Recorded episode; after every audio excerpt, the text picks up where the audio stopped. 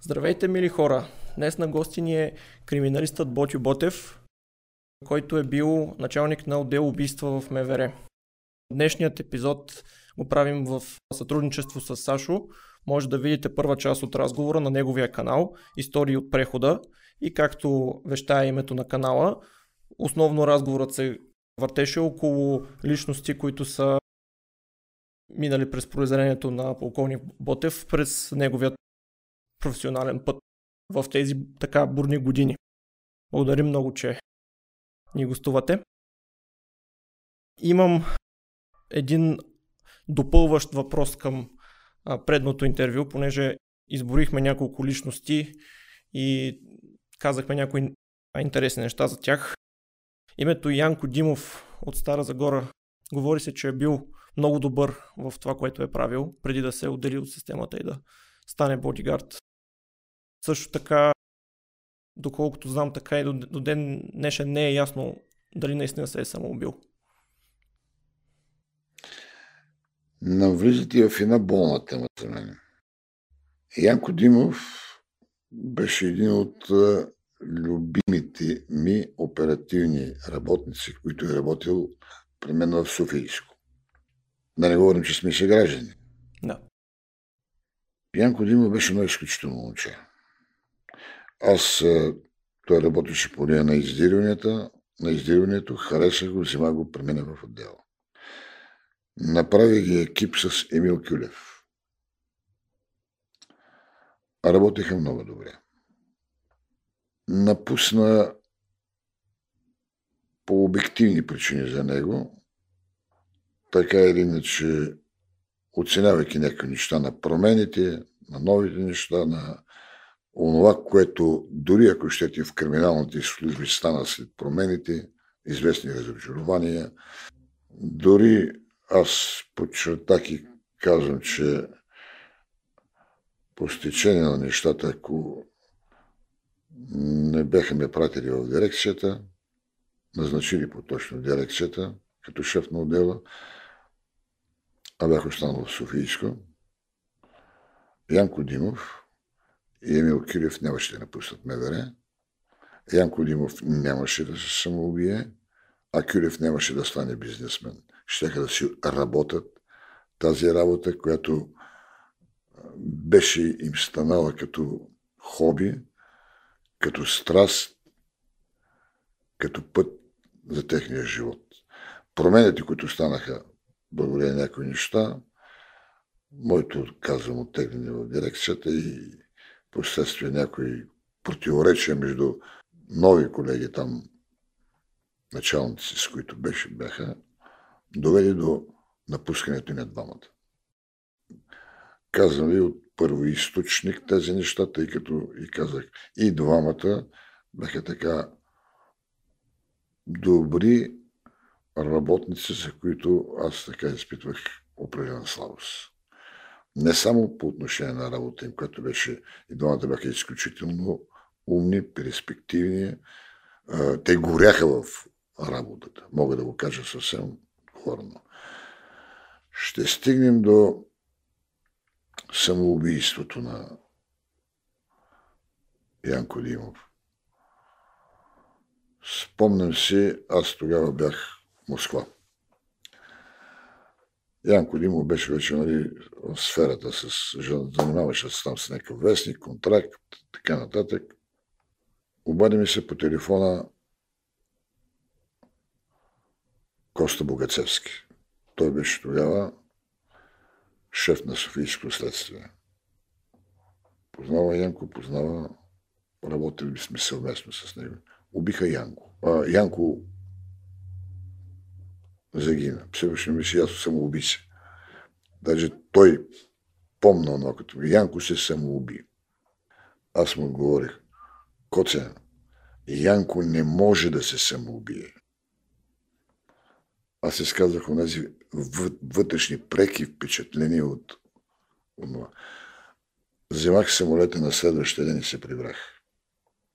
Първото нещо, което идвах, събрах информация от колеги и исках веднага да отида на местото, където живее. Той живееше срещу Софийско. Даже много често сме го използвали, когато е ставало случай, защото е гаражен е там и Софийско близо, той е отишъл, отивал, вземал колата и ни е събирал за отиване към местото по-бързо. Запознах се с обстановката. С всичко това, което е. Да не обяснявам детайлите. Категорично от това, което видях, тук вече говоря като професионално, категорично става дума за самоубийство. Много пъти, тъй като вървяха различни полемики, са ме питали, ма там самоубийство, журналисти, така нататък. Аз съм казал, познавате ме, работили сте, знаете отношенията ми, не беше тайна с Янко Димов.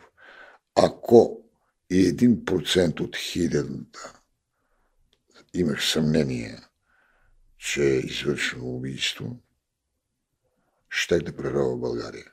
Щехме да го разкрием. Категорично от всичко това, което а,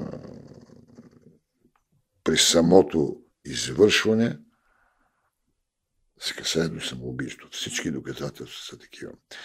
Оттам нататък аз направих и връзка, а и събрах информация, като познавайки личността на Янко и евентуално мотивацията, която го е довела до това. Той много обича жена си, имаше, против... имаше там неприятности, имаше и нещо друго, не искам да влизам в детайлно в подробности, но за себе си на базата на тези неща в личен план, които са се стекли при него, аз за себе си съм убеден, познавайки нрава и характер, как го е направил.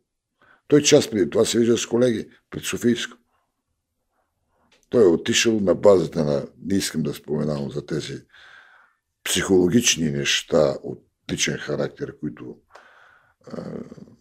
е имал и имаше последно време.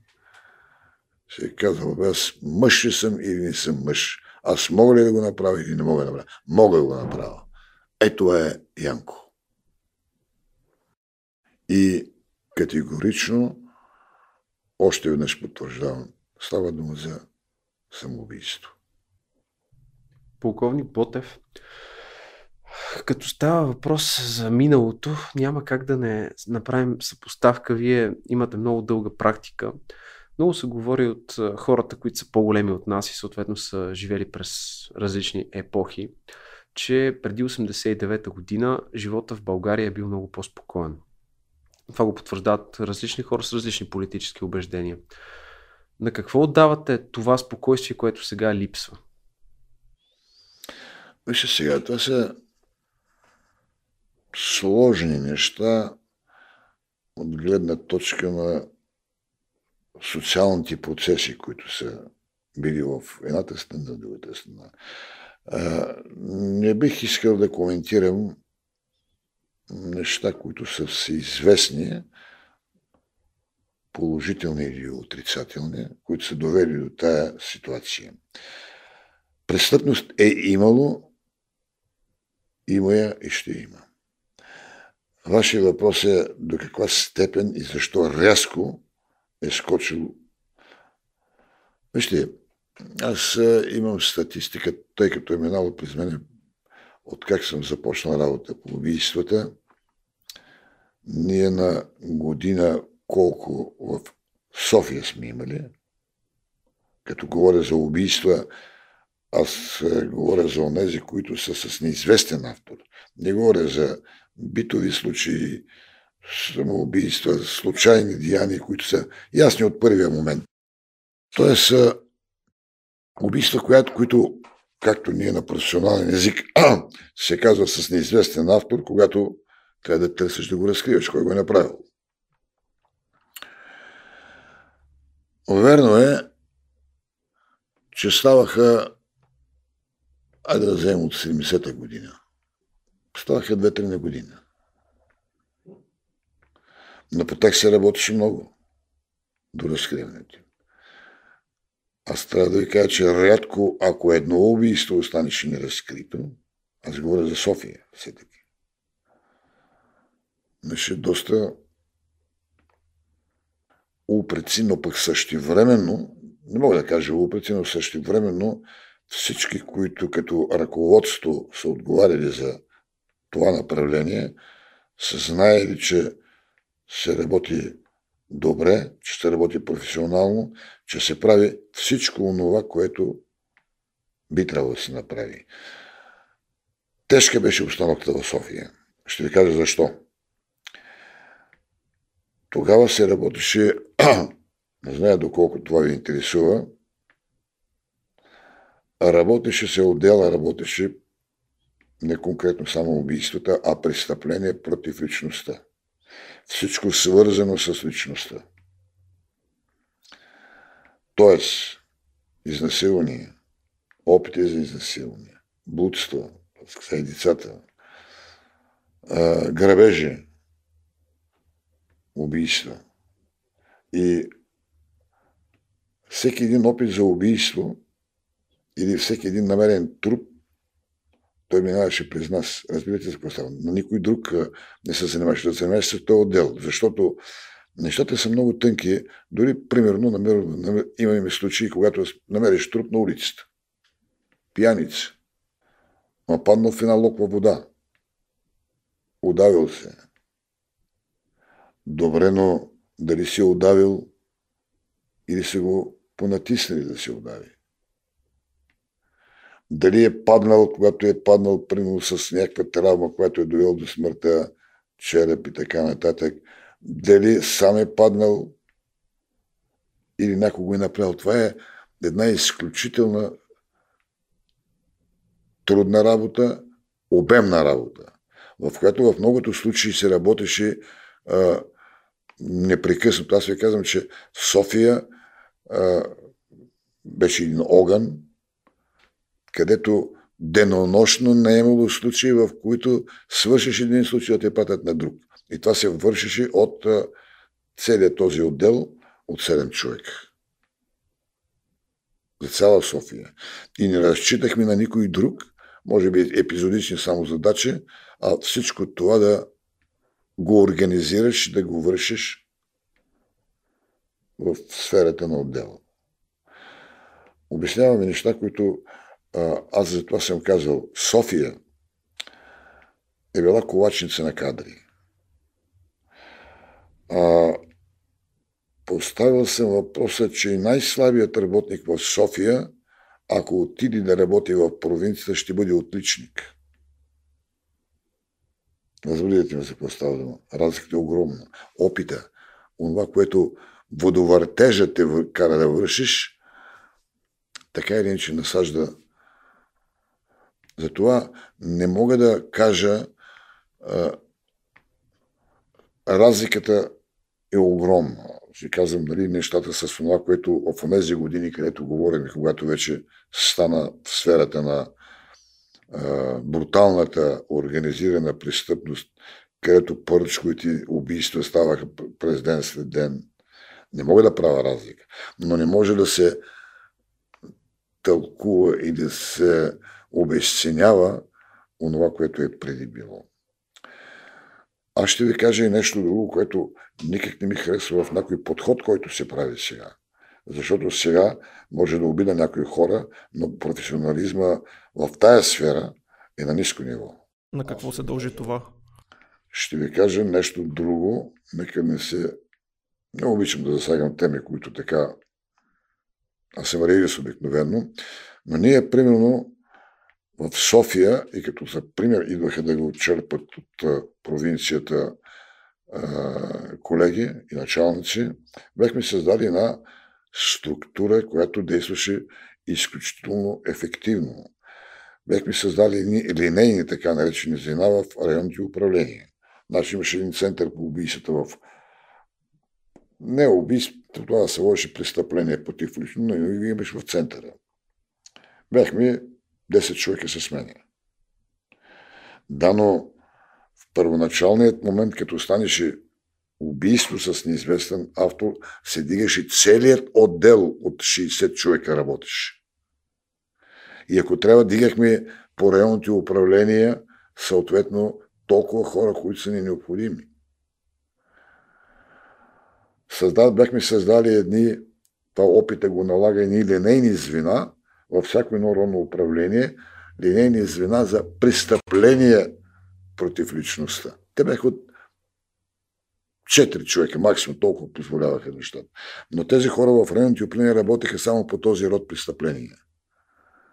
И те придобиваха опит и когато нещо по-леко, първо го възлагаме на тях да го доработят, а когато пък се налага тежък случай, събереме ги независимо от това, че е в един район, но ние събереме всички тези линейни работници от районните управления да работят по този случай, защото така или че те имат определен опит. Е, не като при нас в отдела, но имат опит в тази работа.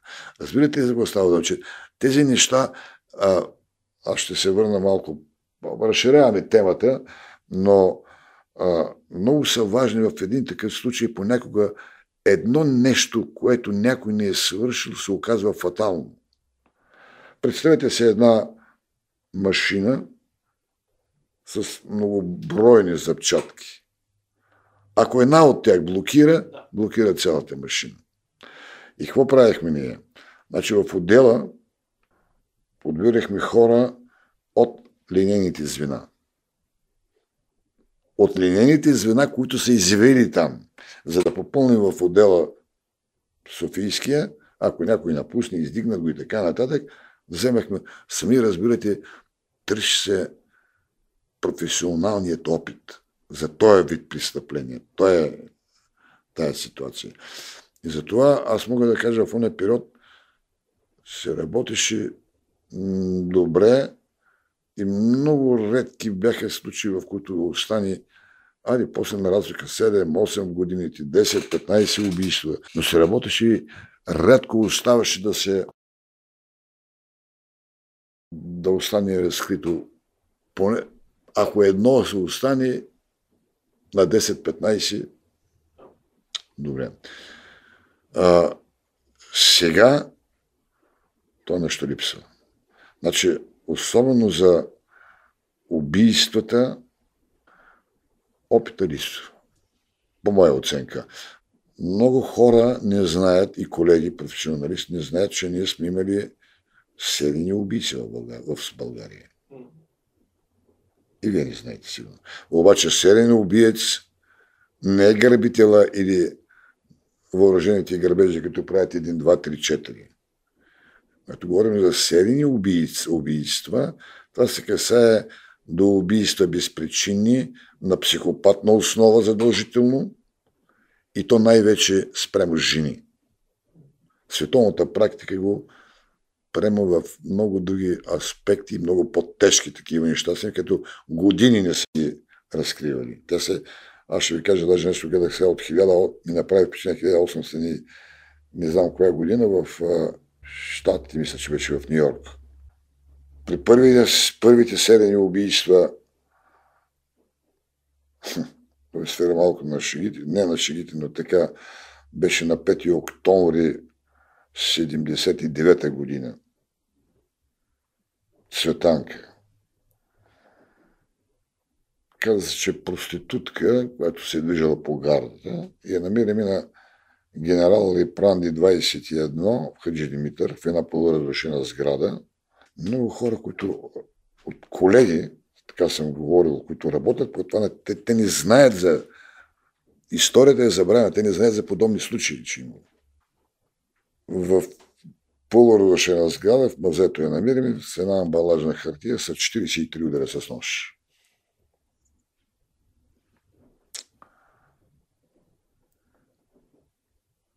Тогава аз имах един нещатен, нещатен се водеше, доктор Штарбанов, беше шеф на съдебна медицина. Той сега си е експерт също време. Един от най-добрите съдебни психиатри. Винаги го водех на такива случаи, даже при обикновени убийства, където имаш на убийство.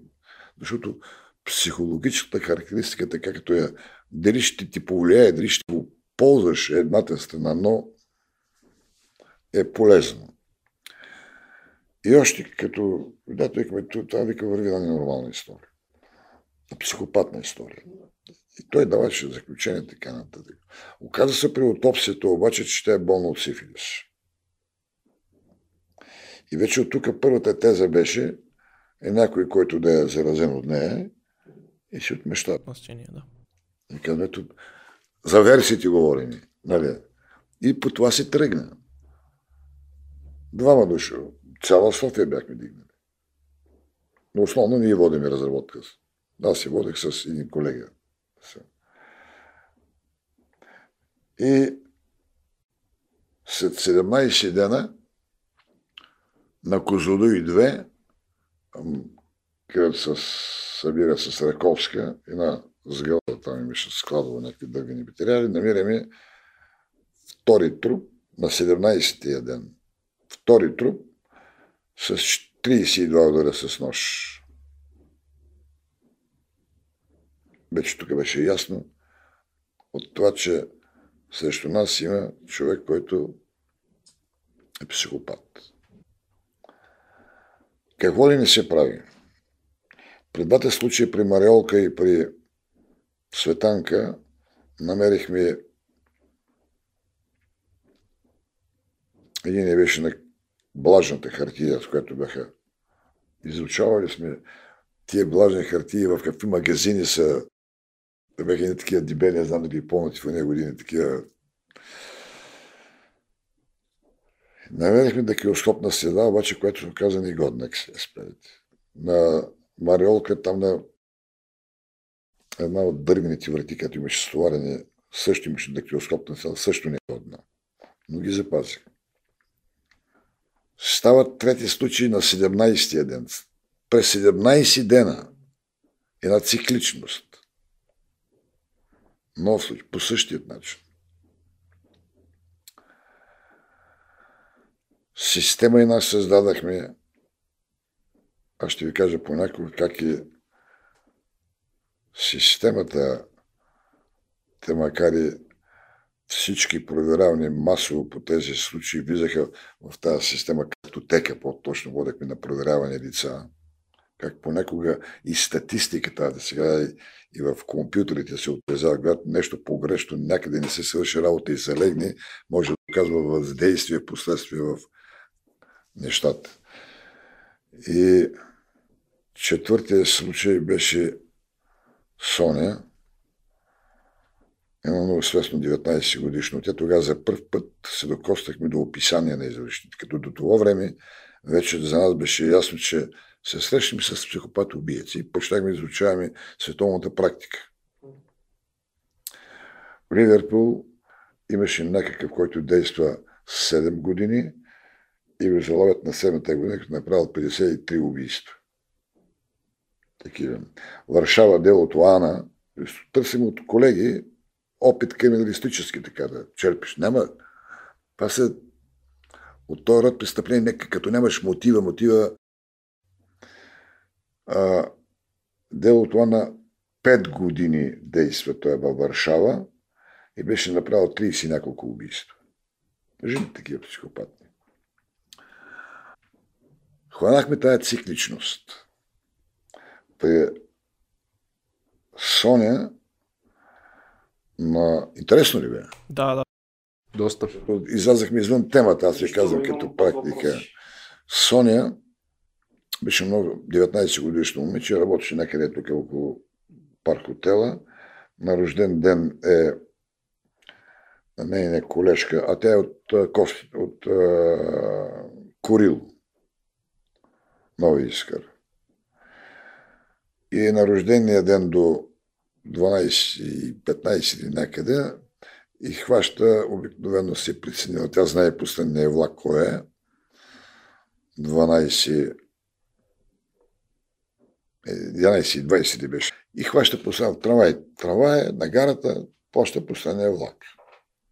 Това е на, точно на 3 март беше. Беше паднал вечерта един сняг и намират нея на гарата, обаче от обратната страна тя живее девойката в едни блокови, които са не от към Курило, където е града, там едни блокови такива железничарски от задната страна, там е най-под един едни вагони и намира в един вагон, един павилион и тя във вагона беше вътре.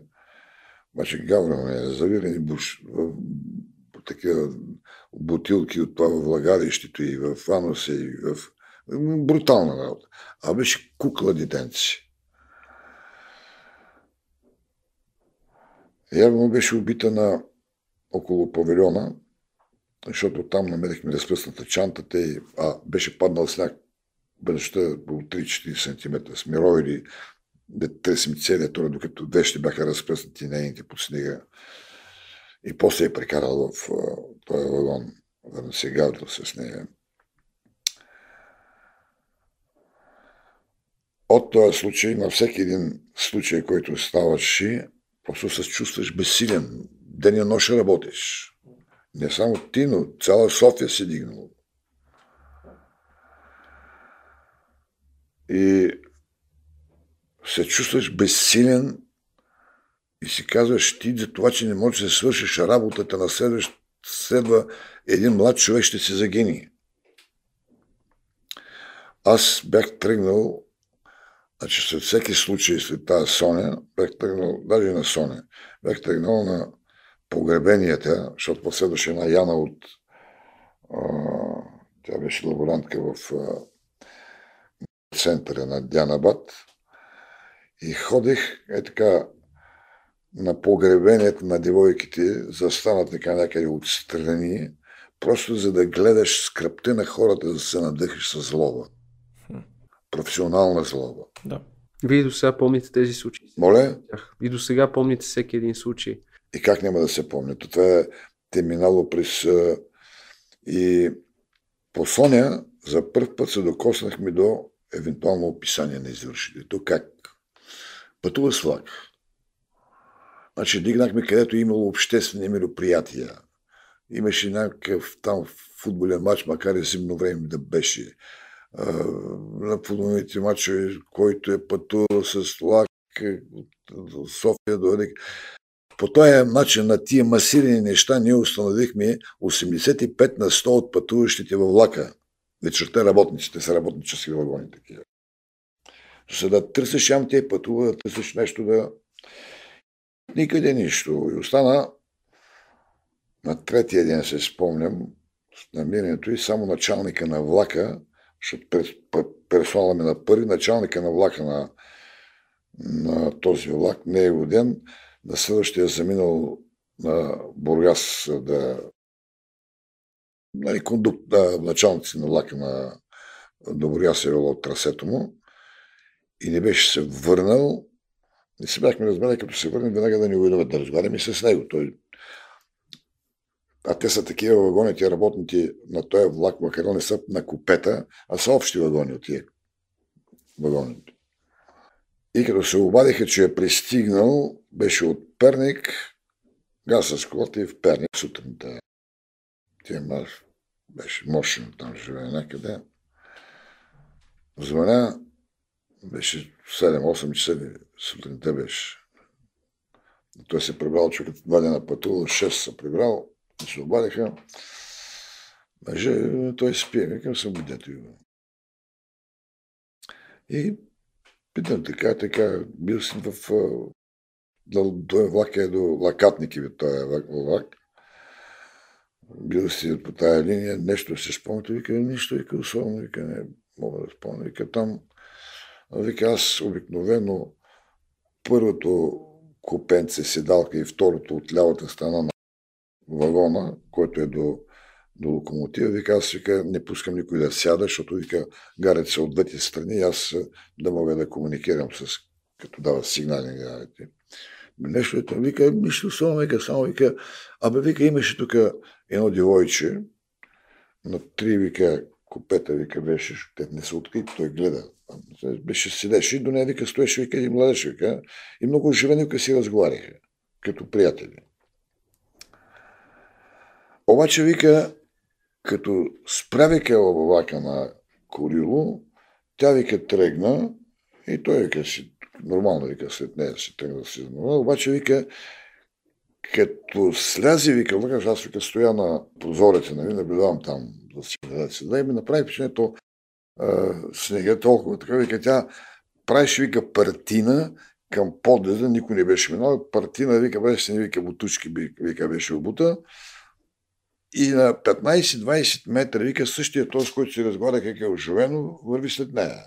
Вика, и си мислех, вика, абе, уши, приятели, това, пък тя отива в това глухо место в тая час, той върви след нея на разстояние.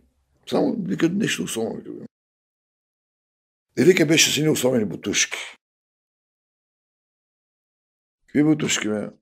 Ами вика, запомни ги, виж, от предния ден, жена ми вика ме води, вика бели бутушки. Бяха на предния ден, вика, жена ми води цяла, цяла сутрин, вика да търси по София по магазините, че били модерни такива бутушки с едни такива чип, бяха такива чип, лампази, някакви такива железни, цяла София.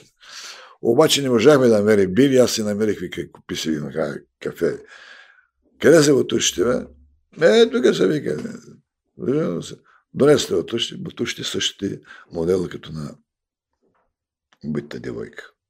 И реално, вече ние вързахме тук по описание, вързахме първия, първата щиха на някой, който конкретно пряко е засякал убиец.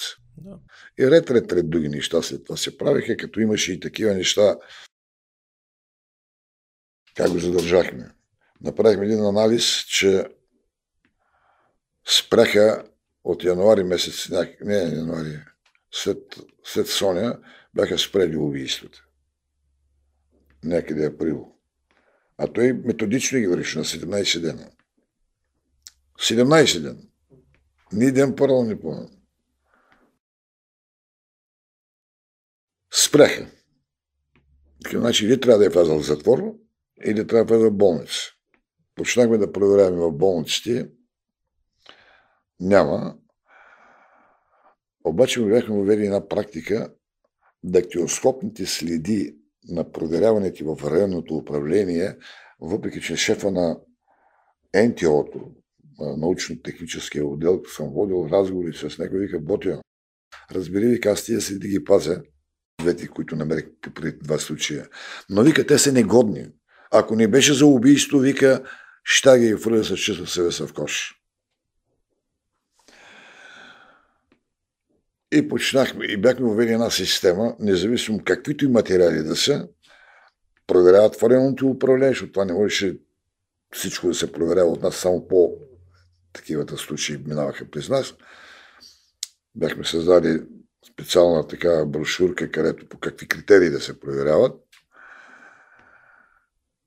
И обаче онова, което се проявява в болница, го пращахме в центъра при нас, особено дактилоскопните следи. Почнахме да изискаме от затворите, които са влезли в затвора.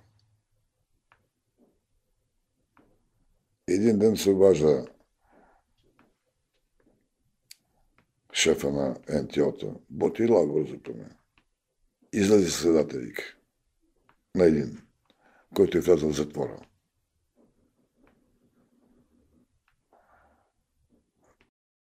трудно мъчил се. Там има много специфични неща. Това е вече експертната страна, точките, папилярите. Има си определени стандарти, в които се определя идентичността на следата. И вика, Ботио, сигурен съм, това е, вика той.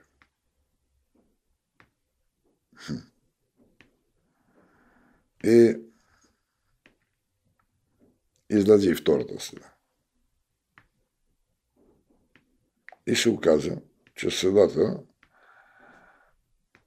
е на един бивш полицай, който 10 минути е бил 10 месеца е бил служител на МВР, уволнил си е по непонятни причини, там малко особени,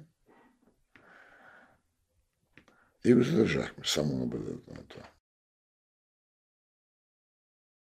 Впоследствие разказа всички случаи. Посъдиха го на смърт. Но, защо казвам понякога, когато една на няколко места е засичан. като информация е получавана за него, че проявял агресия към жени и нещо така, така, без убийство. Да. И те, които са го проверявали, са считали, че проверение не, не може да бъде той в районните управления. Защото тя е мащабна работа. Казвам, че понякога, не знам дали разбирате, не може да се обхване от, от всичко.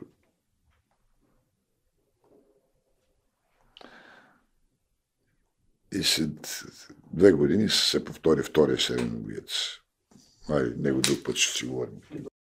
Сега, аз за това сега, като гледам, уважавам всяка на полицейска дейност във всички сфери, тя си има специфичността. Но по следва време се забелязва и на отговорни места, и на професионални неща, където отиват хора, които нямат и понятие. Не може един охранителен работник може да е перфектен. Оперативната работа, криминалната е специфична. Тя не става за всеки. Добре, това ще ми е въпросът. Казвате, ковашница за кадри е било в София. Казвате, споменахме в началото Янко Димов, съвестен човек, който е бил наистина добър в това, което прави. Историята, която разказвате с момичетата, някои хора предполагаме трудно да я чуят, камо ли да я изпитат, както вие сте го видели от първи лице. Въпросът е, младите хора, които се чудят какъв път в живота да поемат, очевидно не е за всеки тази работа. Как биха се насочили качествени, кадърни хора, как биха се подбрали, защото това ми се струва като много сложен проблем. Сега вижте, след подрастващите младежи, знаете, че криминалната професия и работа винаги тя представлява интерес за младите хора. Филми, mm-hmm. които обаче отразяват нереалността. Аз криминални филми не гледам. Те не отразяват реалността и то е нормално. Аз съм бил консултант на 4-5 филма, където по някой път с режисьор викаме, ти правиш така, при бомбастична, те екшен ги интересува.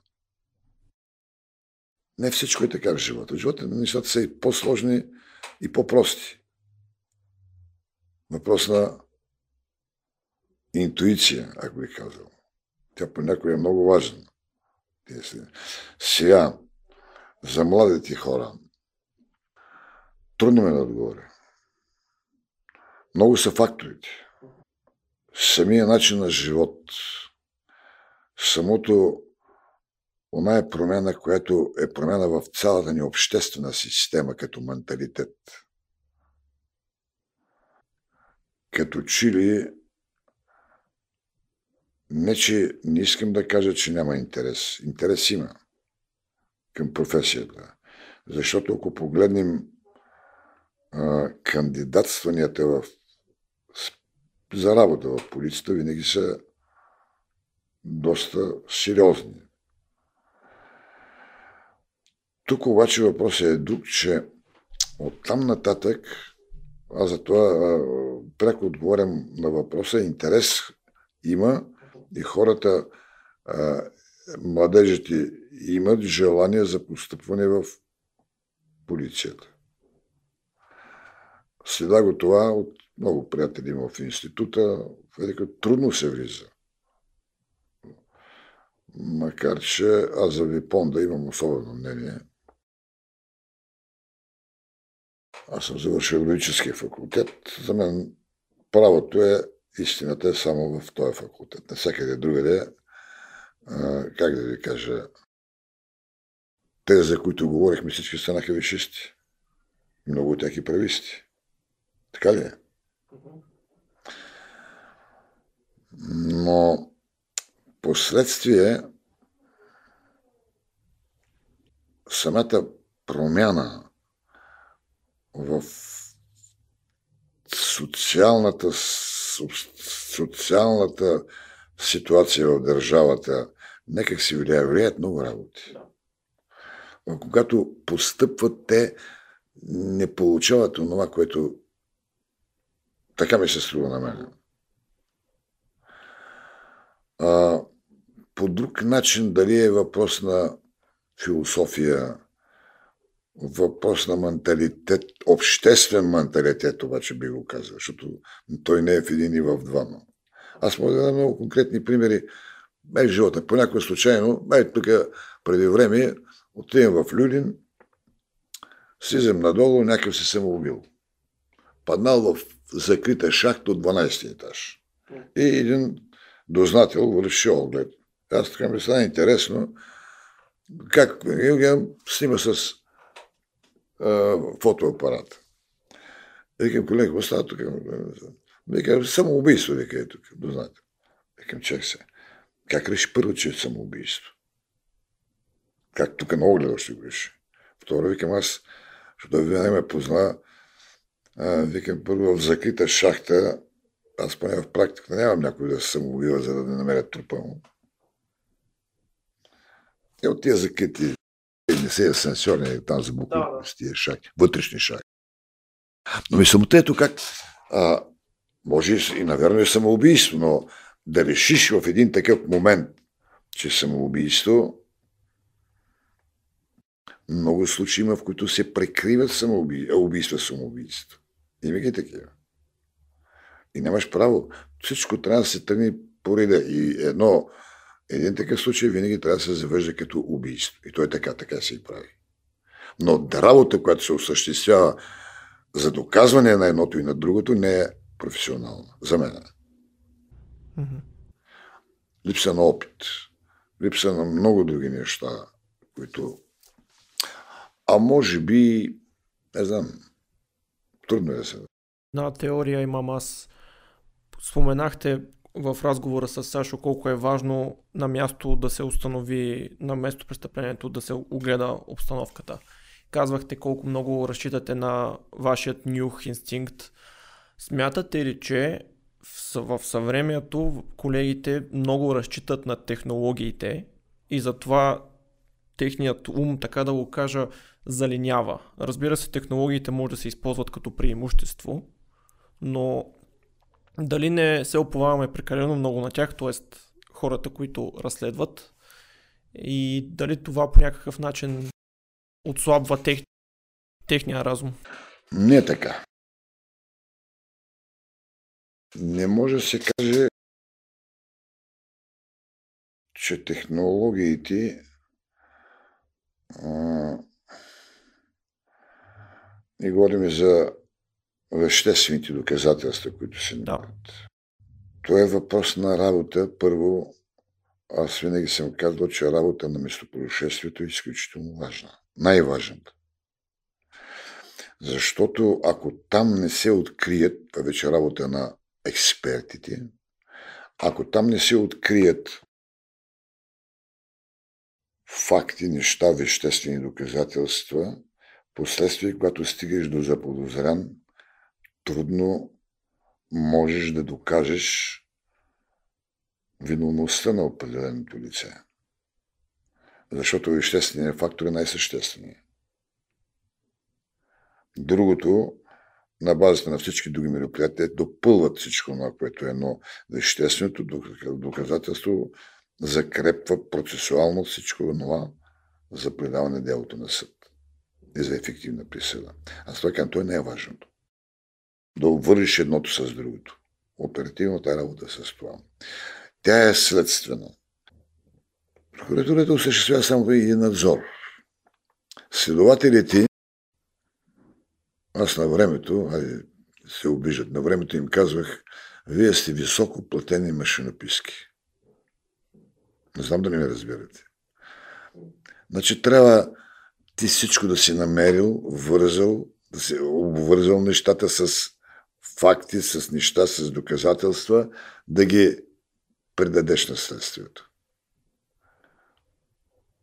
Следствие и прокуратура. Но въпреки това, то е един взаимен процес. Аз съм работил, примерно, по всички тези случаи с на времето, особено с мен, Богдан Кариотов, известен следовател, беше шеф на тежките, на убийствата в следствието. Това е разликата. Значи при тях отиват следствените дела, с тях работим. И вече делото като отиде при тях, те поемат всичко. Те са процесуалният водител на всичко това, което е. Сега, поставяхте въпроса доколко е важно това, което намериш. Най-важното нещо е да намериш някаква следа на местопроизшествието, което последствие се оказва съществена важна за доказването. Тя е материалната следа. Ние тук различаваме нещата на това, като материално ще се намери и евентуално другото, което в оперативни способи ще стигнеш до разбиване вече, които говорят свидетелски показания, алиби, разни други. Много са формите, в които а и също времено предварителната насока и работа за определене кръга от заподозрение. Защото в един определен момент за подозрение могат да се получат доста хора. И между тия заподозрения, които могат да имат мотив или са обвързани, са, много, са, много са сложени нещата. Много са. То е обвързано всичко. И затова сега е малко трудно. Аз се представям как в всяка една ситуация, използвайки и научно-техническите методи и онова, което дава дори ако щете едни признания, но тия признания вече въпроси на отговорност и на морал на водещият разследването или работата. Защото обикновено ти пръст се срещаш с тях. Ето защо е трудно да ви отговоря на въпроса. Аз ще ви кажа нещо друго, което... Ай, ще вземем Лукановата история. А не само той. Много такива случаи има. Когато въпросният кичат в тая прослута къща на ужасите в Копрившица, като мога да говоря защо и как, аз им казал, съм казал, че американците нямат подобен случай. Фебере нямат подобен случай. Но въпросния Леха, аз така си му казах, Кичатов, беше в началото още подозрението на една огромна група която участваше в убийството на един украински, са украинци, украински мафиот, който беше в България тук. Скрит Шанин. Това убийство е направено 6 месеца преди убийство на Луканов. Нахванахме злободневната тема, която не е, е болка за мен, защото аз съм казал, това не е дело на Ботев, то е дело на България и е престъпление срещу България. Срещу съдебната система на България. Прекратяването на делото за Луканов. Да. да. И там, тъй като това нещо, че е стреляно с един и същи пистолет по двата случая, още на петия час от убийството на Луканов беше наясно експертите веднага фиксират. Връщаме се на експертната страна. Веднага се свързаха двете оръжия, че пистолет е стрелял при убийството на Шанин и при убийството на Луканов. Да, но имаше и много други работи, които вървяха, защото беше направен щаб, който ние го ръководим. Аз, аз ръководих да, с групи от всички служби на МВР щаба говореше Цветков, секретар на Министерството. Там попадаше и, и бизнесмени, и разни други деца, и Илия Павлов. И, това, всяко едно нещо се е играло в детайли. Навлизам и аз малко се затруднявам, навлизам и в нещо, което пак са дни само този случай може да се говори, аз съм говорил много за него, но понеже вие хванахте по отношение на веществените неща, се опитам нечечко да измъкна от това. И в тази сфера аз бях вземал делото на Шанин при мене в дирекцията. И никой не, никой не знаеше какво се работи в цяла България. То беше зона, беше се направил един, един екип, бяхме направили около мене. Цяла България се работеше, като никой не знаеше в регионалните директори. Аз избирах с, с план, който утвърждаваше Бождар Попов, беше тогава главен секретар. И аз избирах в дирекцията на кой да се оправя определена дирекция. Може да не е директора. И се изпълняваше с той, който, който решено по план, с него се работи. Цяла България беше. Тъй като тази група на Шанин се оказа една изключително организирана група, която пак е свързана с организираната престъпност, ще се върна. И върнахме лента назад, тъй като колегите, които са работили, аз лично по този случай на Шанин не бях а, а, работил. Точно тогава беше станало убийство на тримата полицаи в Люлин. И бяхме изцяло ангажирани по тях.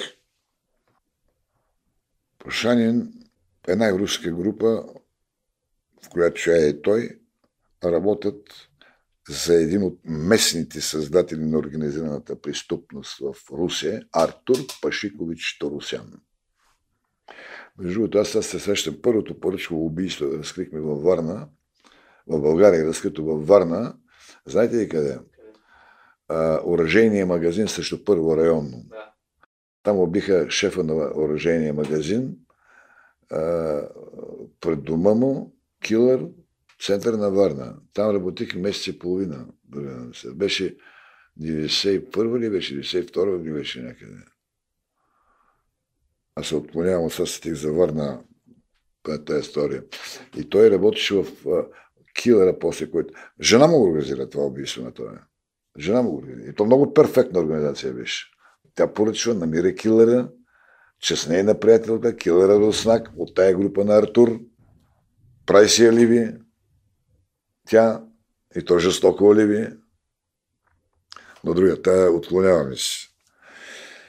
И Артур Пашикович Торосян е нещо като мини Карамански в Русия, но е в цяла България. Арменец, вързан с една от най-силните групировки в Симферополи в Украина, греческата групировка, бандитска.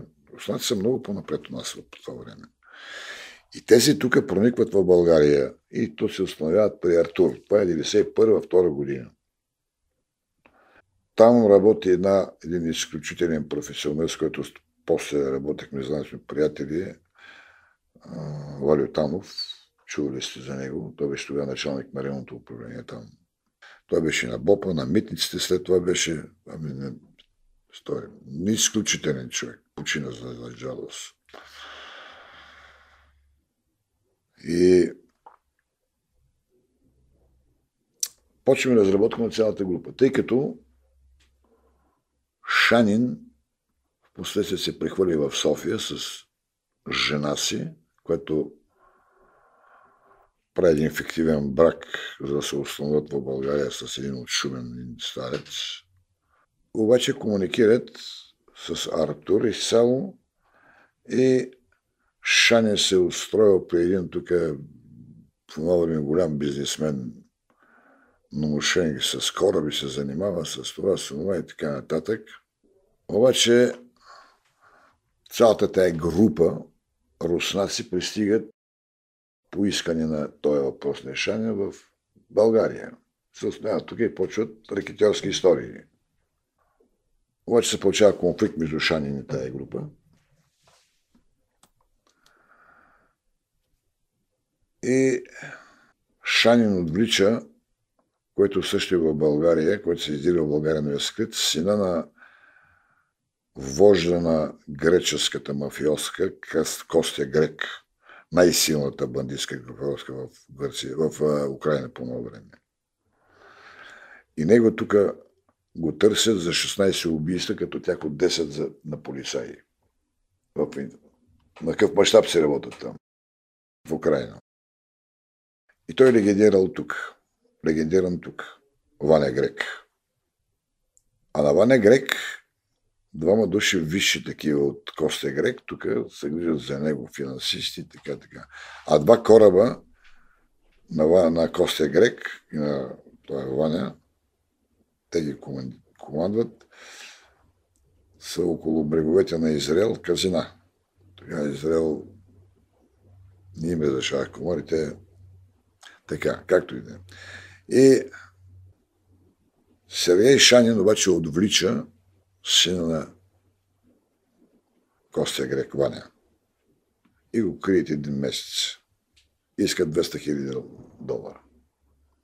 Дават се парите, така, така. И он е обаче дава заповед от татък да се намери Шанин, той се крие и да се убие. И наистина го намират и го убиват. Минавам. Тя е дълга история. И го убиват надежда. И именно този пистолет, който стреля, те там стреля с автомат Заги и пистолета, който убива Шанин е този, който убива Луканов. И по тази история, тази руска група е засечена още по тази история. Аз вземах дело при мен. И то никога обаче лично не съм считал, че тази група убила Шанин и че този пистолет убил Шанин, от тая група ще е извършено убийство на Луканов. То е несериозно. Да считаш ти пистолет, който е ползван веднъж, да е ползван при такова убийство като при Луканов, това е извън логиката на килерите. Това после има обяснение. И там действа една ровненска група, на която също има бандити, която е поставена задача да намери Шанин. Тя се задейства и го намират. И го убиват. Но тези, които са работили, имаха горе информация, че тази група е засечена.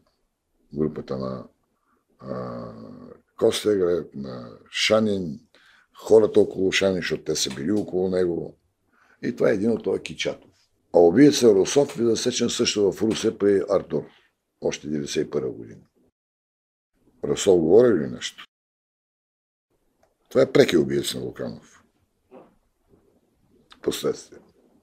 Аз по този повод се върнах, че а, разработката продължи, а работата по всеки един обект се е работила примерно в рамките на две години. Ми ние успяхме да излъжим Ровнинската, от Ровнинската група баш шефа, защото знаеха, че го търсим вече, успяхме да ги излъжим да отидат. Това е една невероятна комбинация игра направихме с турските служби на най-висше ниво, което я подготвяхме 6 месеца. И ги излъгахме да отидат в Турция. Ги задържахме там. Не ги задържахме, а ги задържахме ги в България, като минаха границата в България. Но свършихме работата там. Невероятно. И тогава при задържането на тия руснаци, за тия руснаци, за тая комбинация, която правихме, беше определено да се работи, аз бях в Турция, защото работихме с Турция, беше определено, като се задържат, да се прекарат в къща на ужиците, там, дето е кръстиха.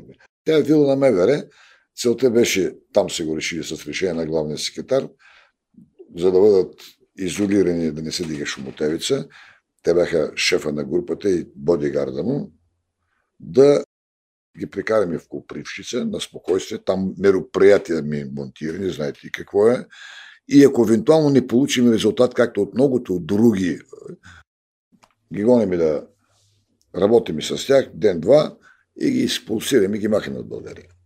Защото много такива минаваха, където търсиш същността на зранцето, на което да се хващаш. Не сме разберете, аз ви хващам така доста от тук, от там, но тя е толкова мащабна работа, че не може да се обясни за еди какво И защо почнах да разказвам за това? И тук една журналистка видна, тя ми се убеди да се извади Ана Заркова. И сега особена роля в тази история, за тази къща на ужицата. И понеже беше решено да се работи там, те тръгват да се прибират, обаче с фалшиви паспорти, вече сме предупредили часа как ще минат. И се бях разбрал с колегите, с които минат, обличат като проверка, фалшиви паспорти, карате ги в една заличка вътре в митницата, завържете ги и така, така. Обаче те направили така, че облекли от баретите като митничари и още като пристигнали те и се разчуло там по Силен град, че задържани руснаци, веднага като слезали моето име, го свърчат по локалната история. А реално, вече когато ги закарахме горе до границата, те ги карат горе в Копривщица, където е подготвено. Аз бях останал с турците да се доуточня някои работи, защото не може така толкова дълго време работихме, да се уточним някои работи. И някакви към 10-11 часа се качи горе. Там се получи първия пробив. Володя, шефа беше на тая ровненска група, който го излъгахме дойде там. Той дойде, а ги излъгахме така малкото за интерес, че занедрен наш човек турчин в Турция с на високо ниво с турските служби. Го подготвихме. Ги излъгахме да дойдат за една сделка за 4 милиона, където турски бизнесмен иска да вложи в Соч. И те дойдоха на преговори. И дойде шефа на групата. Тая ровненска група, която има отношение по Шанин. Задържаха и качват ги. До сутринта Володи го пробих и разказа това, което се тръсаше години че той е предоставил, те са предоставили автомата, с който е убит Шанин. И то са го предоставили автомат, са го ставили в къщата в един пилин, където е моят приятел, той ми беше приятел, аз година си играех с него. Го бях направил мой приятел Кичатов. И на двойна игра играех с него. Значи, когато едни хора, бе, това е въпрос на психология, Едни хора от такъв ранг, бандити, от такъв ранг, те нямат нищо общо с нашите бандити. Те са в друга сфера. Когато разбере, че си го надиграл, не само уважението, ами и респекта, който че си го надиграл, е съвсем така. Той е сутринта, знаеш какво ме вика? Володя. Я да бъде стат агента му. Твой агент да стана, а не вика на израелците на Мусад. И разказа. Дай, знам какво те интересува. Аз си казах на автомата. Това беше първия пробив. На кой? Кичатов. Групата, която е там. А с той Кичатов преди това играх една игра, задържам го. Разпределител не издържа. Аз съм го кара после да пише срещу мен до посолството, че съм го задържал. А играех с него на приятелска, като приятели. Настанях жена му на работа, пътува, за да мога да го държа около себе си, да не губиш време. Да... Защото и там не си свърши, не може да се докоснеш до това, което те интересува. Едно нещо те интересува. Има ли участие в убийство на Шани или не? Обаче, другия, бодигарда му, за него пък знаех, то случайно се падна, от източник маш, с които те комуникират, знаех, че една вечер отива той при наш човек и му казва, слушай, на Семеновско шосе, втората прака в ляво, те бяха буки годишко тогава, като стопирахме в една кола в 4 часа сутринта. Иди веднага да изтеглиш това кола оттам. Той отива да изтегли колата, обаче вижда полиция, че там има вече тя уличта малка. И се върна и не стегна. Вика, господин Ботев, тия вика бяха направили нещо тази вечер. Това става 5, 6, 7 месеца назад. Бяха вика направили нещо. Един е Володя, един друг от тази група руснаци. Правя аз проверка, точно тази вечер е убит Иван Кудев. Говори ли нещо? Не един от най-приближените на Карамански на времето, с който се бяха скарали. И Карамански беше направил опит да го убива. Там бяха много лоши отношения. Така, убитник Иван Кудев. Виждате, свързан с тия. И той е втория руснак. Вземам вечерта от Володя Бодигарда. Вече с Вола свършихме. Обаче за Луканов не го засечем и начертавам една схема. Викам, сега ми ти, момче, на еди коя си дата, еди къде си, с един червен форт, нищо друго не знаеш. Червен форт. Какво стана? Какво направите с него? И той обръща ли се? Искам да говоря за Луканов. Искам да. Той знае. Не, ти. И обръща ми цяла вечер лист. Викам, аз мога ти повярвам, ще ми говориш за Луканов, ще ми кажеш какво направите тази вечер с този форт. И ще те разказа цялото убийство на Кудев, което участва той. Само, че се изкара, че е пазач. А после продължимаше дъвки там, наверено, мисля, происшествието, което говорите за вижте, тия дъвки излязаха от ДНК на този същия.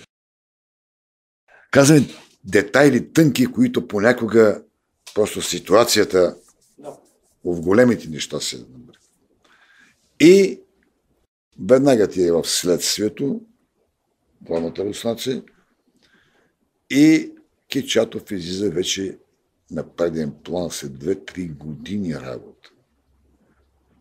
Че той е човека, който участва в убийство на Шан, тъй като автоматът остане там при него. А с той аз играя една година. Приятел На следващия ден караме ги руснаците, ми се обади главния секретар и каза, Ботя, елави да ги при мен. Беше Бождар Попов. Моля те, вика, иди веднага при Тошо Тодоров, не Тодоров, Тош Тошев, шефа на труд. Иди, вика, Ана Зарко е написал века някаква статия, получил със съобщение, вика, от Свиленград, че сме задържали, вика, убийците на Луканов. Журналистическо.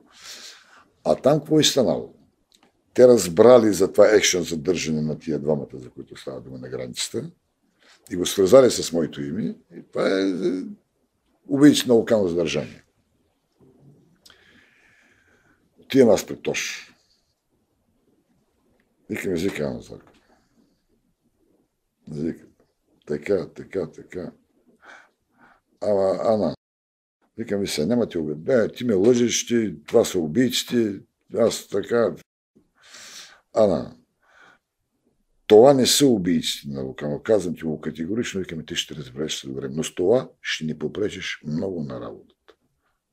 Много на работа ще ни попречиш. Но поне викам, махни тези неща там, които сте. Защото представя си тая публикация, която излезе, разбира се, ей си такива букви големи на първа страница, викам, тия ще стоят ли тук? И това ни принуди веднага екстремално още същия ден да организирам задържането на Кичатов. Вече нямаше къде, беше подготвено в Билата горе. Задържаха го там, дадахме го на външно. Като го задържаха, аз понеже ми казах там фалшив паспорт, цивилни, в пето районно го карате, ушким де, а те го карат да направо бъдат. Беше с приятелката си, гаджето му, тя отиде в пето район да го търси, тъй като няма такъв случай тук и тя отиде и стоя до 8 часа пред дирекция да ме чака, за да помогне господин Ботев на нейния приятел за държание. А той вече беше горе при мен. Представете ли си, аз ви го казвам това, психологическата страна на този въпросния, с който аз една година си играех като котка с мишка и когато го докараха при мен, аз вече бях отишъл преди него, влизат и го вкарат в стаята при мене, той побледне целия. В момента, в който ми Той в момента то се чувства, той разбра цялата игра. Той разбра за какво е била играта. И не беше лесно. Цяла нощ. Цяла. И той първо разказа убийството на Луканов, който пряко участва. Не Шанин, там пряко участва, а в Луканов участва пряко. Но, това, което започнахме с това да ви казвам, като разказва, попитажо по обстановка, по еди какво си, детайли, които никой не ги знае, ги знаеш само ти. Да ти ги разкажем, не ми подскаже, разказва къде как, що. И то описва всичко, което е там. Лилюкови храсти, еди около дома. Тоест, неща, които може да ги знае само човек, който е бил там. Излязахме 5 часа сутринта, никой друг нямаше, само държах един колега, който носи кафе, това да му дава. Всичко това е под мероприятие законно. С разрешение на съдия всичко се записва.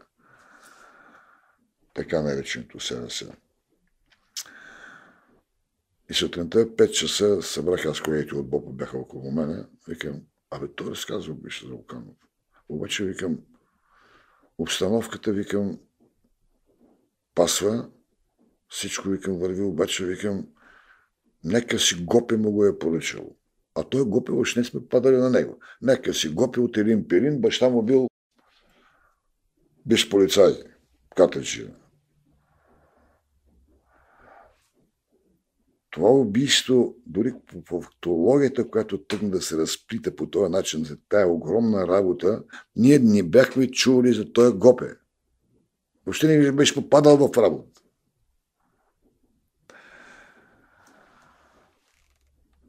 Пращам, така, лъжи за този гопе. Аз не му гледам, лъжи за този гопе. Обаждам се да намерят началника на районото на Ирин Пирин, да го докарат да съберем малко данни. Какъв е той гопе, що е, как е, така, така. Докараха го началника на района, така много добре момче, бе, имат бела техника, някакви прояви, няма, тука, тука, тука, тука.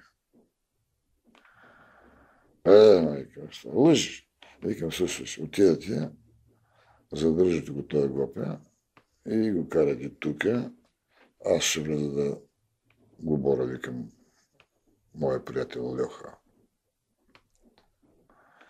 И викам, слушай се, това, което разказваш, говоря много неща, така, така. Обаче ме лъжи за този глупен да викам това.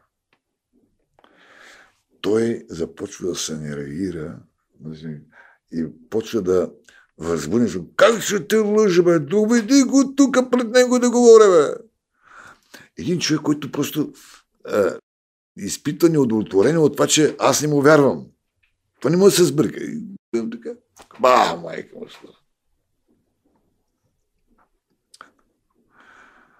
Доведаха го гопи. Стана къде към 8-9 часа. Разбирате, пси, психиката вече, когато толкова години са минали изведнъж при такъв случай си ударил. Доведаха го гопи. Обаче аз той го бях накарал вече Льоха да пише. Да опише целият случай по убийството на Луканов. А разказа, той разказа за убийство на като не разказа за убийство на Шанни, където пряко участва. Каза с го е направил. Докарат Гопе, обаче аз не се занимавам, той пише. Бавно става. Става 8-9. Идват момчето и каже, шеф, той иска да говори. Не мога се. Иска да говори, бе. Към два часа го вкарах. Какво искаш да кажеш, бе, момче? Аз искам да разкажа за Луканов, ама не знам как ще ме пазят. И разказа цялото негово участие в поръчка на Луканов, кой ме е поръчал, неговия родственик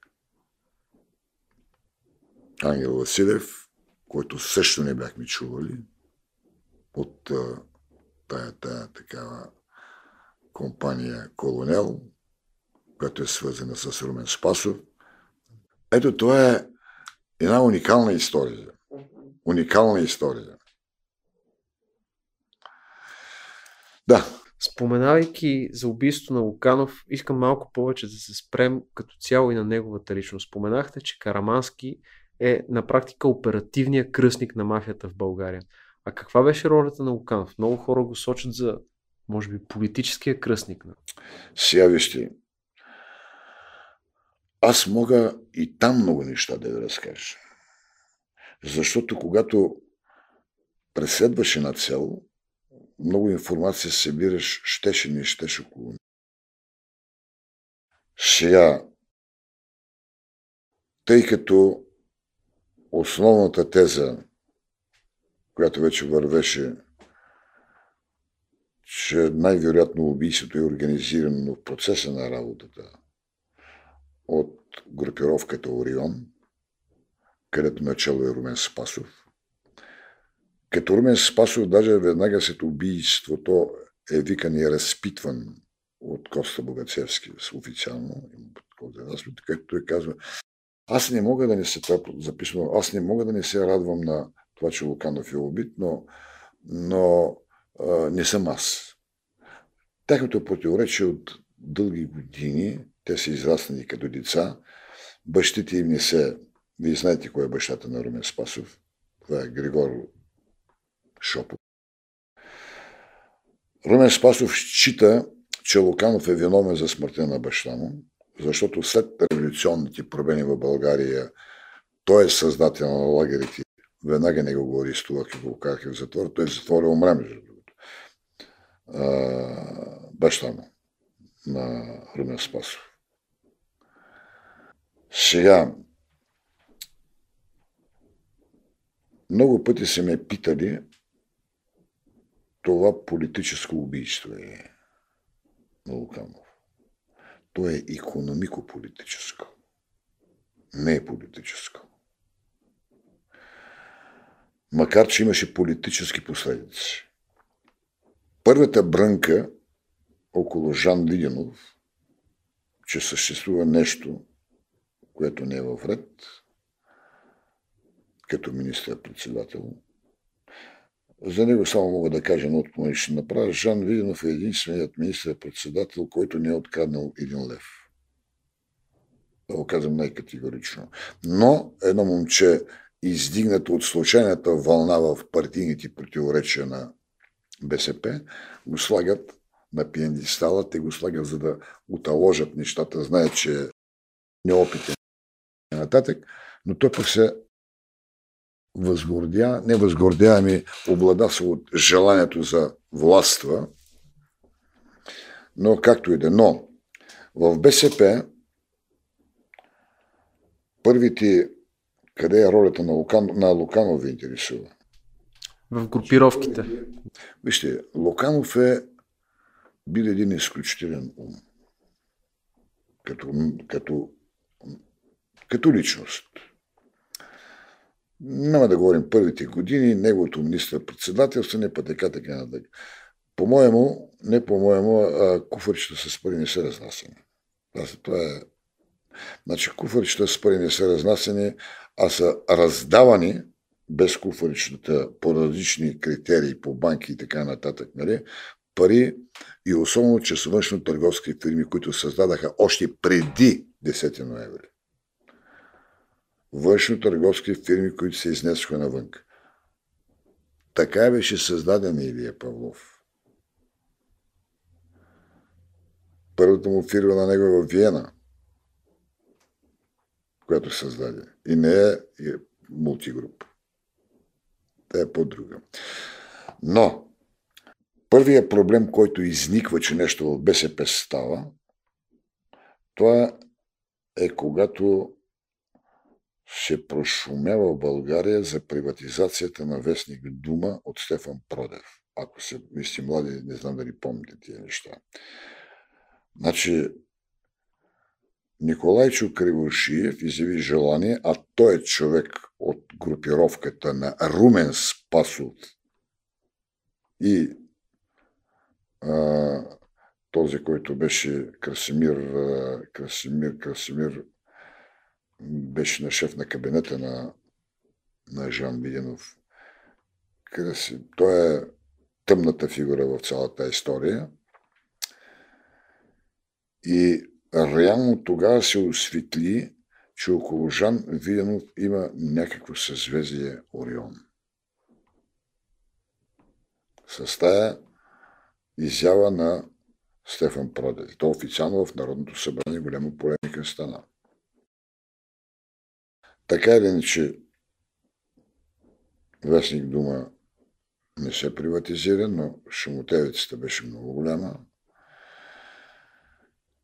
И именно тогава, през този период, се схваща и стига до информацията, свързана около обедението на а, орионци, които участват много неща, много хора около това и Филипов, той е на банката, Краси Филип, не Краси Филипов. Там е на БЗК също участва, там е след, но тогава за първ път блесва съзвездието Орион, което е плътно около Жан Виденов. Но Жан Виденов е пионка. Как беше той бе? Красимир. Красимир Крас... Райдовски. Но цялата тази групировка са хора от а, Ловешката гимназия, английска гимназия. Това Румен Спасов, Райдовски, Кривошиев, Красимир, а, Красимир имаше един друг и така нататък. От цялата група са от тая и всички са станали в последствие служители на Брига, Брига Спаруха от тази група. Стават служители в различни нива на сигурността. И то в първо управление, разузнаването и така нататък.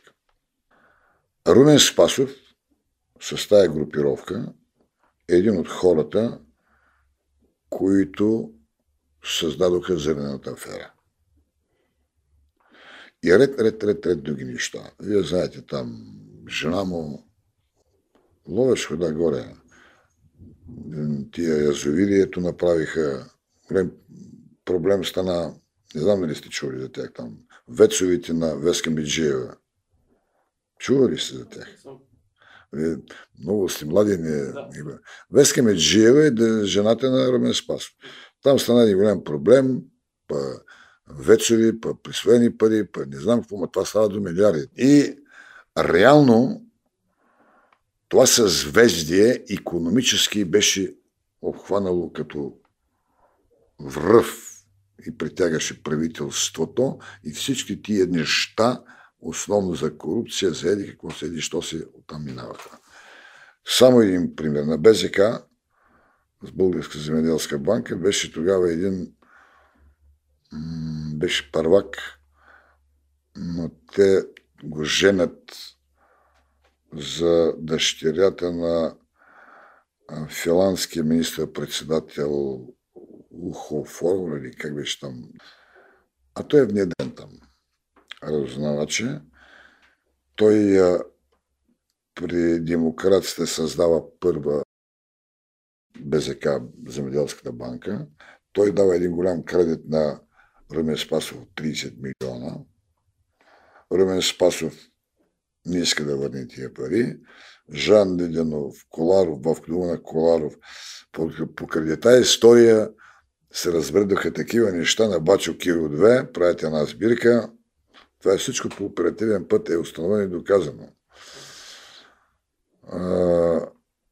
правят една сбирка, където Тренев, мисля, че се казваше, беше той е от Финландия, той е женен, си иска парите, той казва, няма ти върне парите, става един спорт, не може ти върне. И следващия ден хвърлите една бомба в вилата му в Бояна и той изчезва и се прибира повече.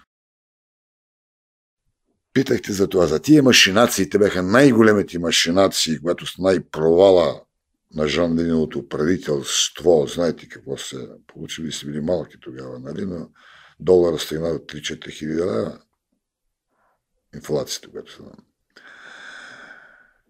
И тогава м- Луканов е бил този, който е събрал прекалено много добра реална информация за действията на тая групировка. Руме Спасов. За тях е било ясно, че падне ли Жан, което вече се гласеше, намерено, падне ли Жан, всички тия ще отидат в затвора. Румен Спасовци, Филиповци, Крушиевци и така нататък. Ето, това е опасността, която са предвиждали тези, не само краха на цялата им финансова империя, за да се стигне, че Луканов трябва да бъде ликвидиран. Сега, Луканов е разполагал с изключително богата информация за цялата им дейност и доказателство. Тази група въпросната стои зад около Румен Спасов, тя стои зад преврата също видено при това положение, така ли? Да, това е групата на Румен Спасов. Да. И която Луканов се опълчва изцяло срещу нея. Ще кажа за Манджуков. за да сте наясни. След убийството на Луканов, за да се направите една пак връзка, на втория ден Румен Петков отива при министра на вътрешните работи Николай Добрев. И му казва, един разговор, който в пет, е станал в понеделник, където са били в плен в вилата на МВР. Андонов, заместника на Румен Петков, който е на БСП, областният там ръководител, Луканов, идва и човек на Илия Павлов гестапото. Той му беше заместник тогава, Димитър Иванов. Беше на 6-то управление. Там вече се провежда една линия, която Луканов е получил, ще се върна малко по-назад, след посещението му в Москва, което е на 26, от 17 септември до 26 в Москва за топ енержи, когато става скандал. Когато не го издържат там. Там прави той на друга среща. Ще се върна малко към нея. Тъй като виждам, че ви интересува тази. Това е история на България. Изключително интересно. Това е история на България. И нещата ще да имат друг аспект, ако Луканов беше останал жив. Какъв не знам, не мога да кажа, аз не съм политик. Но не и така, както стана. И убийството на Луканов е поръчано на руснаците на тази група, вече не бяхме началото на април 96. Вече е станало убийство на Шан от тая същата група. Тая същата група е Филин Пилин и е във връзка с Гопе. Ето откъде се получава.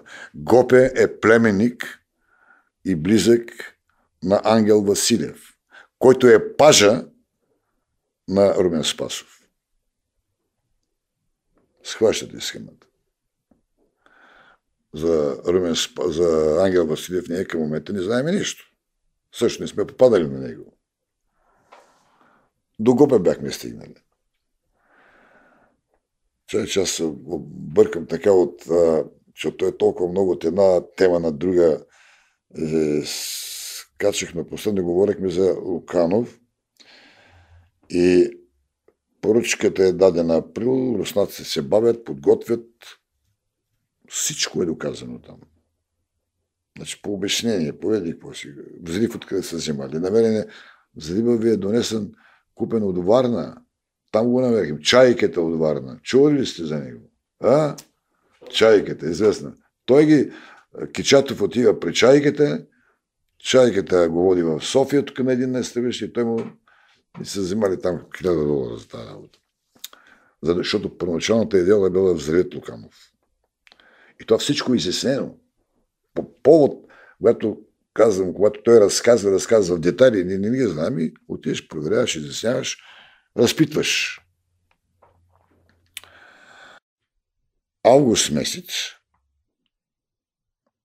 Румен Спасов прави един последен опит за някакво а се бави убийство. По обективни причини руснаците го бавят. И август месец Румен Спасов отива и намира тогавашният директор на Националната служба за сигурност на контрразузнаването. Юли Георгиев, от, с който те са също от тая английската гимназия. Юли Георгиев е виш кадър на Ловеч. Мина през Софийско и по него време беше началник на, на директор на НСС. Националната служба за сигурност. Е голяма длъжност. Контрдознаването. А Юрий Георгиев имаше в щаба, който първоначално бяхме създали, негов шеф на отдел, който да координира всичко свързано с дейността и проверките по линия на сигурността, които са взаимоотношения, фирми, така, така, така. И там ги поставихме задачи, които да изпълняват по това убийство. Луканов разказва на всички там коне, като Юрмен Петков, че е бил търсен и намерен и е от Юрий Георгиев по поръчка на Румен Спасов, че искал разговор с него, да се сдобряват така, така нататък. И аз вика, проведахме среща при Манджуков. Но това го разказва той на тая групичка около него.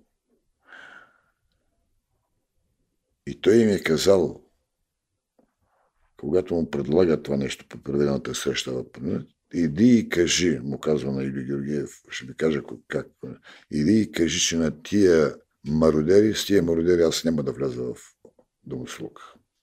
Това е била присъдата му окончателно. Там обаче, след убийството на Луканов, на втория ден, Промен Петков отива при Николай Добрев, който е министър. И му разказва, как му ме казва в понеделника, за тая среща при Манджуков. Тая информация до нас въобще не стигна. Знаете ли колко важно щеше да бъде това, ако това нещо ние бяхме го стигнало групата, която, която работеше по случая, на втория ден то убийство. Не ти оформяш изцяло твърдо мотива къде е. Фанахме веднага. Но това, не поне сме си прости милиционери криминалисти, след три месеца стигнахме до тази информация. И отиваме с един от следователите, Олег, който беше по делото, в Плевен да разпитаме Румен Петков. Румен Петков беше шубе. Той му задаваме въпроси, той го е шубе, го е да говори на лист, че само пише отговорите. Но реално той е казал всичко, което наистина е така. Не се отрече от това. Даже тук наскоро, ви кажем, имаше едно предаване при всяка неделя по тази история. И реално веднага хванахме Юрий Георгиев. Юрий Георгиев, като началник на сигурността, провеждайки, той пръв трябваше да съобщи за това, което е станало. Два дена мълча, държахме го в следствието с Вълден Кариото, двама мълча като Раймон Даде на процеса и накрая да се каза всичко. Но така, 17 листа е протокола му за разпит в следствието, 17 листа е протокола му за разпит в съда. Как един ден, Ренен Спасов го е намерил. И ме помоли, слушай се, искам от тебе, ти си директор на тази служба, имаш възможност да направиш един разговор с Луканов, искам да се помириме, това е в вреда на партията, във вреда на еди какво си, ние, с, ние от деца не се поеми с него, той навреди на баща ми, ето, ма, защо така създадаха тия отношения между нас, да не се ненавиждаме, поеди, какво си, поеди, що си, така нататък. И иди му кажи да проведеш разговор, така, така, да се срещнат в, при Манджуков. Манджуков има връзка с Луканов, той да направите среща при него. Така. До 12 часа вечерта от 10 сутринта до 12 вечерта в дома на Юрий Георгиев се провежда този разговор. Юрий Георгиев приема. Директора на сигурността, парламентьор. Оговаря среща с при Манджуков. Там го чака обаче и неговия заместник Манолев. Но Манджуков ги е вкара в втория етаж, той остана на първи, не е присъствал на разговора. Резултатът е този, който ви казах. Той му е казал, Лукан, слушай, слушай го е. Аз, домослуг, с тия мародери няма да вляза. Това става на 30 август, месец преди убийство. И той е производно и на това, което е станало в Москва. Както казвам информация, която ние сме събрали в разговорите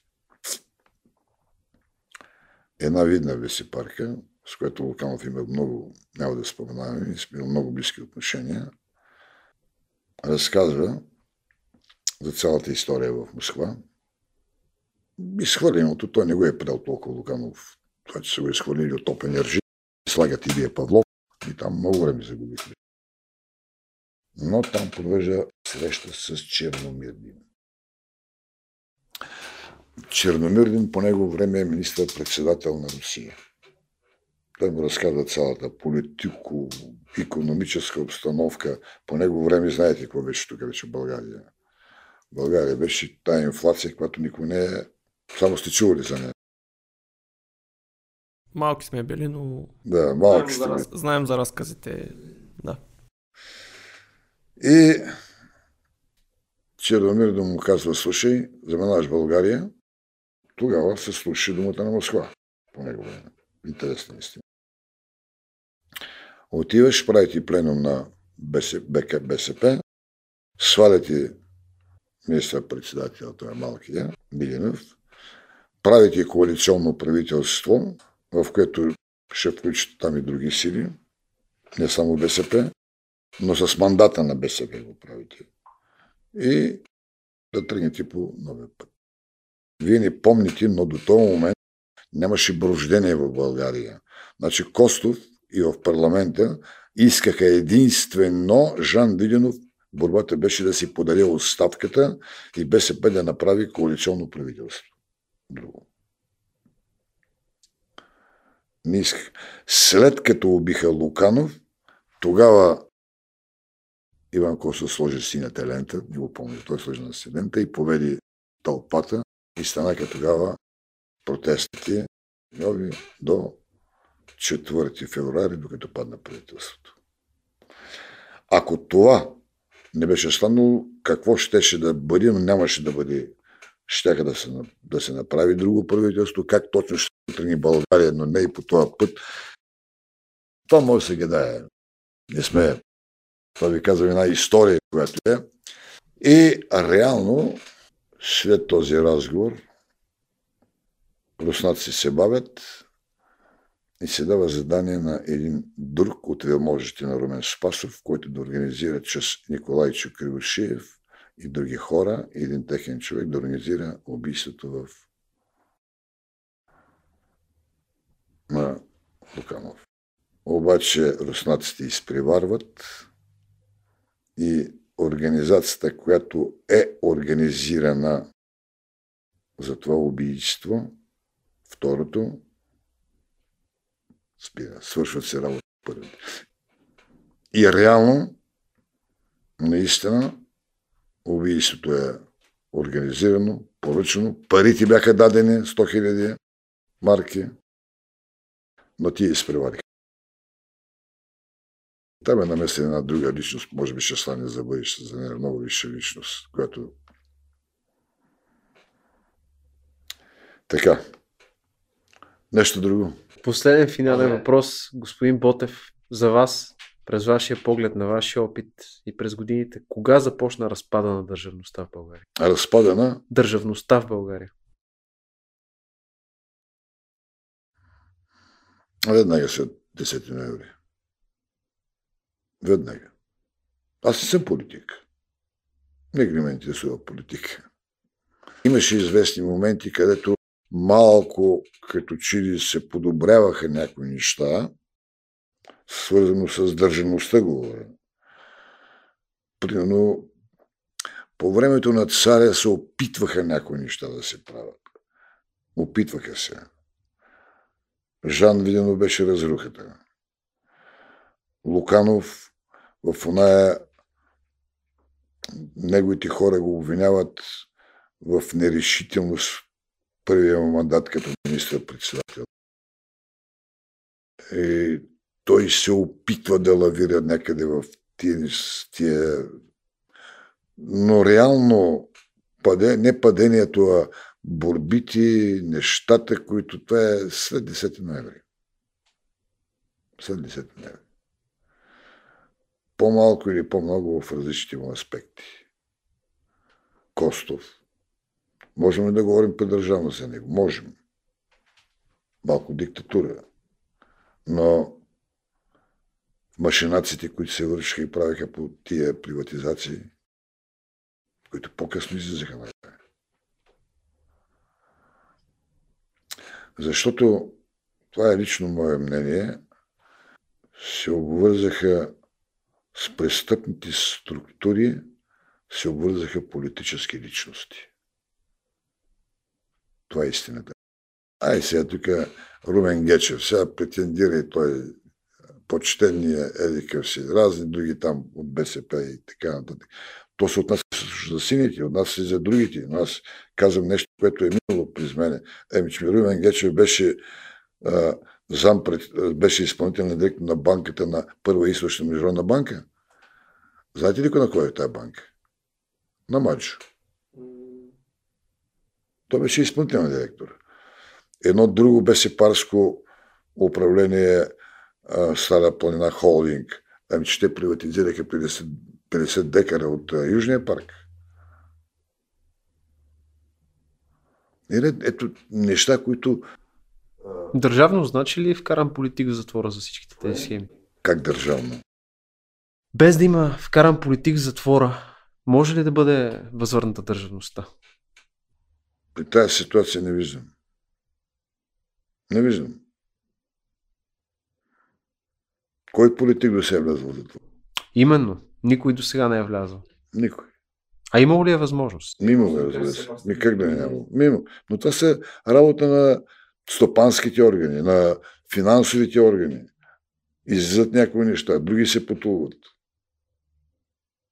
Понеже говорим за някои обективни неща, аз мисля, че държавата няма да се оправи до тогава, докато хора, за които споменахме,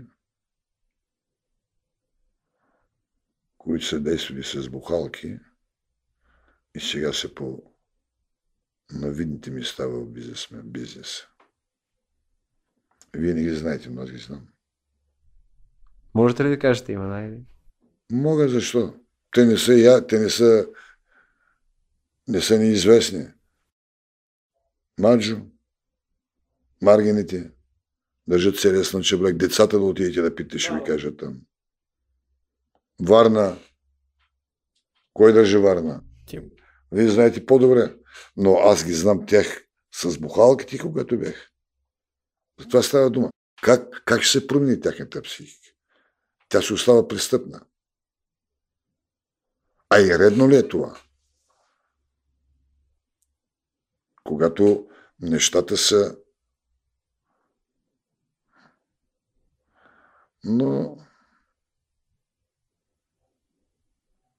трудно е. Защото много аспекти, където за много хора се счита, че почтенно с печелили парите, не така. Никой не ги пита за първия милион. Ами вижте сега, един, да вземем сега, не, един Ветко Арабаджиев.